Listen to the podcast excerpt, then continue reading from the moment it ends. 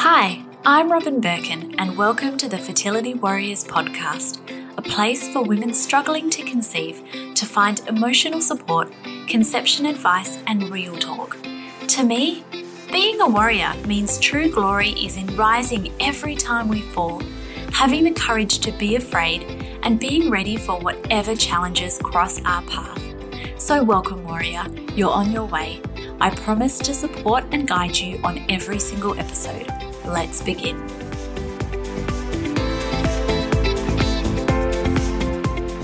Hi, and welcome to another episode of The Fertility Warriors. I'm really excited to bring you an episode today about PCOS, so polycystic ovarian syndrome. We've done a few episodes before about everything you know need to know about PCOS, so do make sure that you check out those episodes as well. And I just wanted to let you know, in case you might not know, that if you're going for any kind of long car drives or anything like that, I have created some Spotify playlists of the Fertility Warriors. So if you ever want to binge on a long car ride or something like that about some topics that are grouped together, and we'll keep going through and adding more playlists, but you can head to Spotify, check out the Fertility Warriors. Uh, they all start with the Fertility Warriors, so you can see all the different ones that exist. We'll add this one to a PCOS collection. But today we're going to talk about five tips to get pregnant with PCOS. So maybe you've just been diagnosed with PCOS and you're looking for what you can do to help yourself get pregnant sooner. And that's what we're going to talk about today. And these are my five, I guess, wellness tips or wellness lifestyle changes that you can make to get pregnant sooner with PCOS. So, number one on those is change your diet, but don't go on a diet, okay? A lot of the time, we get caught up, especially when we have PCOS. And I can imagine that for many of you with PCOS, especially if you've just been diagnosed with PCOS, you've had this really stubborn weight. And you're like, fuck, I slug my guts out at the gym. I'm doing everything I can. I've been on 3,427 diets already, Robyn. And you're telling me this is what I'm going to do. Like, that's a really crappy feeling. And that many people will come back and talk to you about weight loss and that we need to lose weight. And actually, I think that's a pretty shallow understanding of polycystic ovarian syndrome. I am happy to come clean and let you know that I do think, you know, being in a healthy weight range has health benefits. However, when it comes to polycystic ovarian syndrome, often it comes as a result of a hormonal imbalance, which is excess androgen hormones. So, almost like excess testosterone and things like that in our body, and which is caused by or triggers insulin resistance, right? So that's when our body becomes like resistant to the insulin that is released by our pancreas to help force the sugar that is in our blood to then, you know, go through into our muscles and things like that to be used as an energy source. And so, as you will see, that has actually nothing to do with a number on a scale but it has to do with, I guess, eating a wise lifestyle.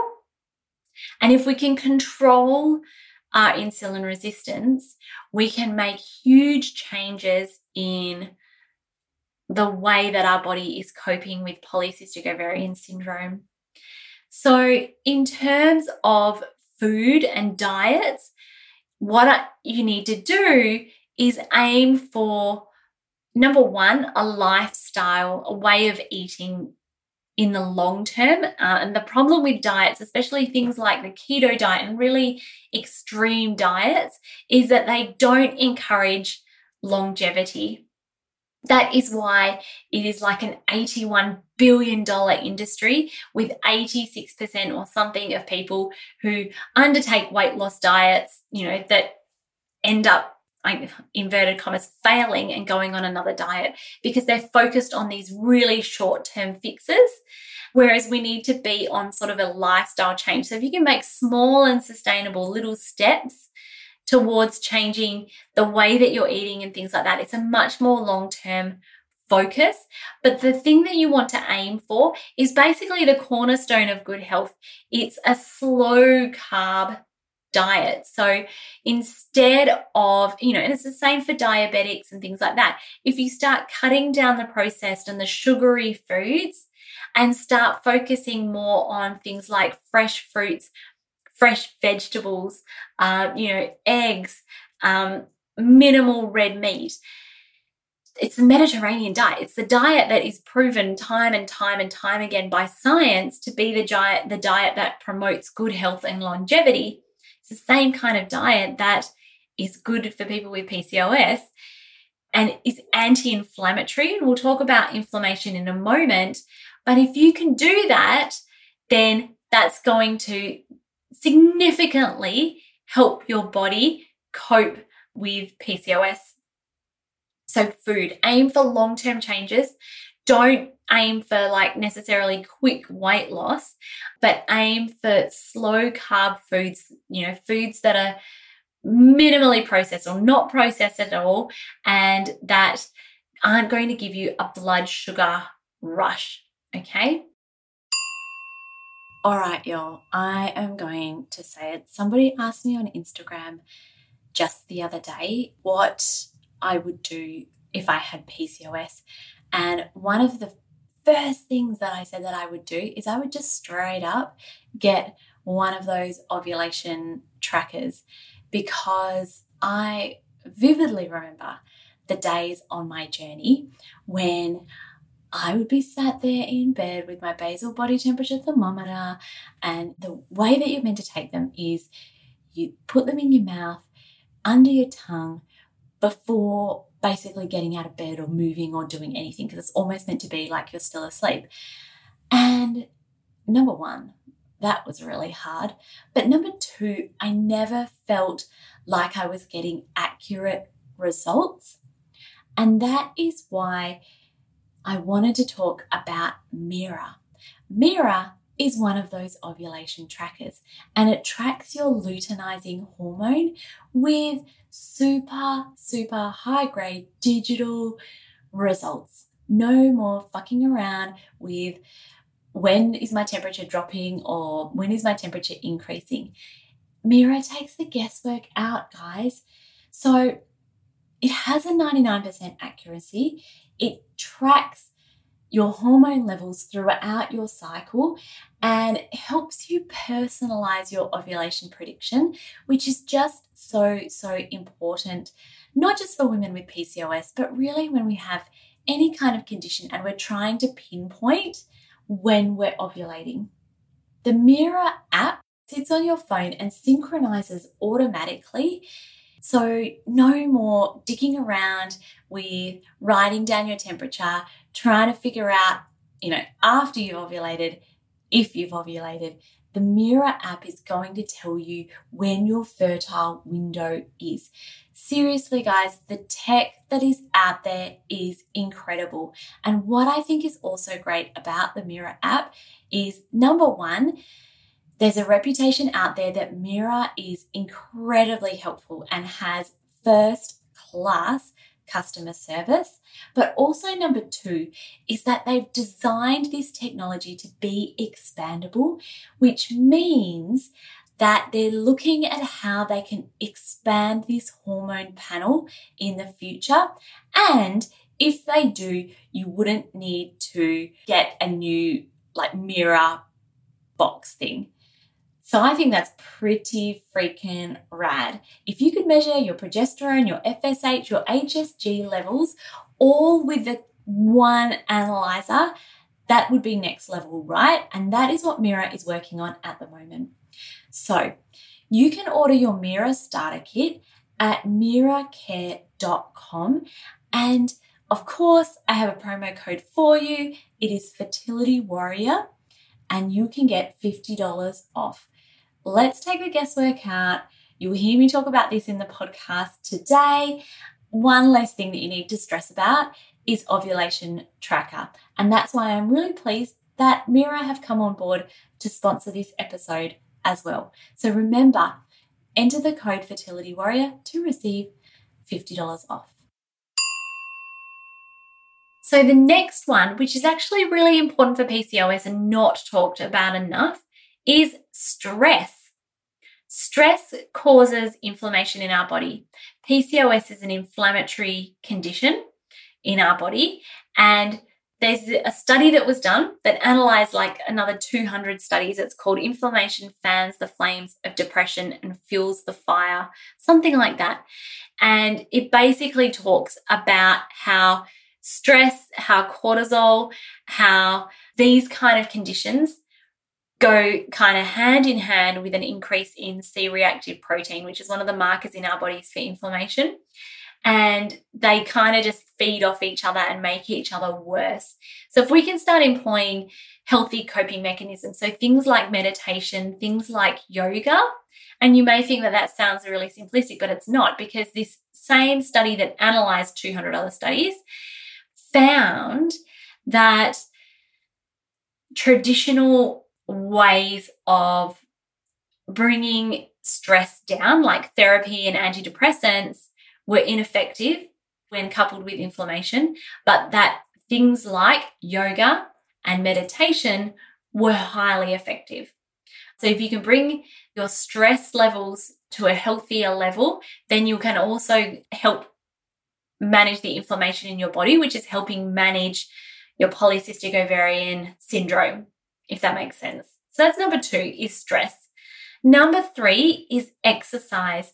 So see how I'm talking about some all like really big lifestyle concepts here. And I'm not talking about little quick fixes and little, you know, radical diets and things like that. And the exercise that you want to go for, in my opinion, is exercise that is not going to induce a lot of cortisol. And I know that exercise produces a different type of cortisol to, say, the cortisol that you would be under if you were in flight or flight mode. But I think that if exercise can also benefit us, you know, in other ways as well, then that's really positive. But we also don't want to do too cardio heavy exercise either. So for someone with polycystic ovarian syndrome, I would probably recommend something like yoga or Pilates, maybe some like high intensity interval training HIIT, but really focusing on like yoga and Pilates and things that are not going to be too cortisol inducing, but also not too cardio heavy either. You know, they've shown that like weight bearing exercises and things like that can have a positive effect on our polycystic ovarian syndrome. We want to be building muscle. Things like jogging don't necessarily build any muscle at all. That's all important in terms of managing insulin resistance. So, number four is sleep. Just as we underestimate the impact that our mental health has on our physical health, is we always underestimate the impact that our sleep is having on our physical health. And so many things happen while we're sleeping, like our genes reset, our DNA kind of resets. All of these things happen. People with sleep have better, better weight generally. They have better immune systems. They have better coping skills. So if you have an inflammatory condition such as PCOS, you're more prone to having things like depression and anxiety. You know, if you're not getting enough sleep as well, then it's just going to make it worse. So it's completely not your fault. Like you've just got so many things working against you. But sleep is a really easy thing to prioritize. So you, you know, work backwards, try and make sure that you're getting eight hours of sleep. If you are not falling asleep and not having a great night's sleep. Okay, let's work on your sleep routine and have a routine for you before bed. Let's make sure that your room is a little bit cooler. Let's make sure that there's no light coming in your room. Let's make sure that you switch off screens two hours before. And we have a whole podcast episode on sleep. We'll link to it in the show notes. But sleep is a really easy thing for you to improve and also to prioritize. And sleep is one of the most important elements for our health, especially when we have PCOS and conditions that are inflammatory. The very last thing, which is kind of like a wild card way to get pregnant with PCOS, is mindset. And the reason why I say that is because, especially when it comes to food, I know that we can be really interested in quick fixes and, you know, this concept of I just want to get pregnant as soon as I can. So therefore, I'm going to look at like quick fixes like keto diets and like eating McDonald's hot chips and eating pineapple core that we miss the big stuff that affect our overall health and well-being. You know, like the big stuff. The rules are that there's something like 20% of actions create 80% of the result. Yet for some reason, so many of us are looking to this 80% of like really hard things, but not looking at the bigger picture and the things that are actually going to move the needle and have the biggest impact on our fertility. And the things that are going to have the biggest impact on our fertility is like our health promoting foods, the way that we handle the stress that we're experiencing, making sure we exercise regularly, but making sure that that's exercise that is suited to PCOS, making sure that we get enough sleep. These are all things that require you to some degree to parent yourself and to make sure that you're doing. Does that mean they're easy things? No, they're not easy things to do. They're hard things, but they're things that should be there for the long term and things that will help you get pregnant with PCOS rather than, you know, putting all of your hopes into like silver bullets or magic bullets or quick fixes that actually won't have an impact and that we think that they will because they might get us a quicker result, but they actually end up taking us a longer time to fall pregnant with in the end, if that makes sense. Anyway, Thank you so much for listening to my five tips to get pregnant with PCOS. Remember that we do have playlists for PCOS, for stress, for all sorts of different things in Spotify. So search for the Fertility Warriors if you'd like to binge on a couple of episodes. And I hope to catch you at the next one. Thanks so much for listening. Bye.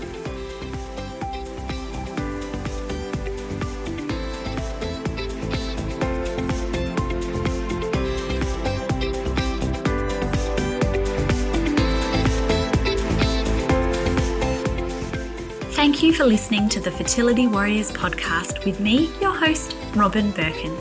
If you would like more tools, resources, and courses to help you survive your journey, please head to robynbirkin.com.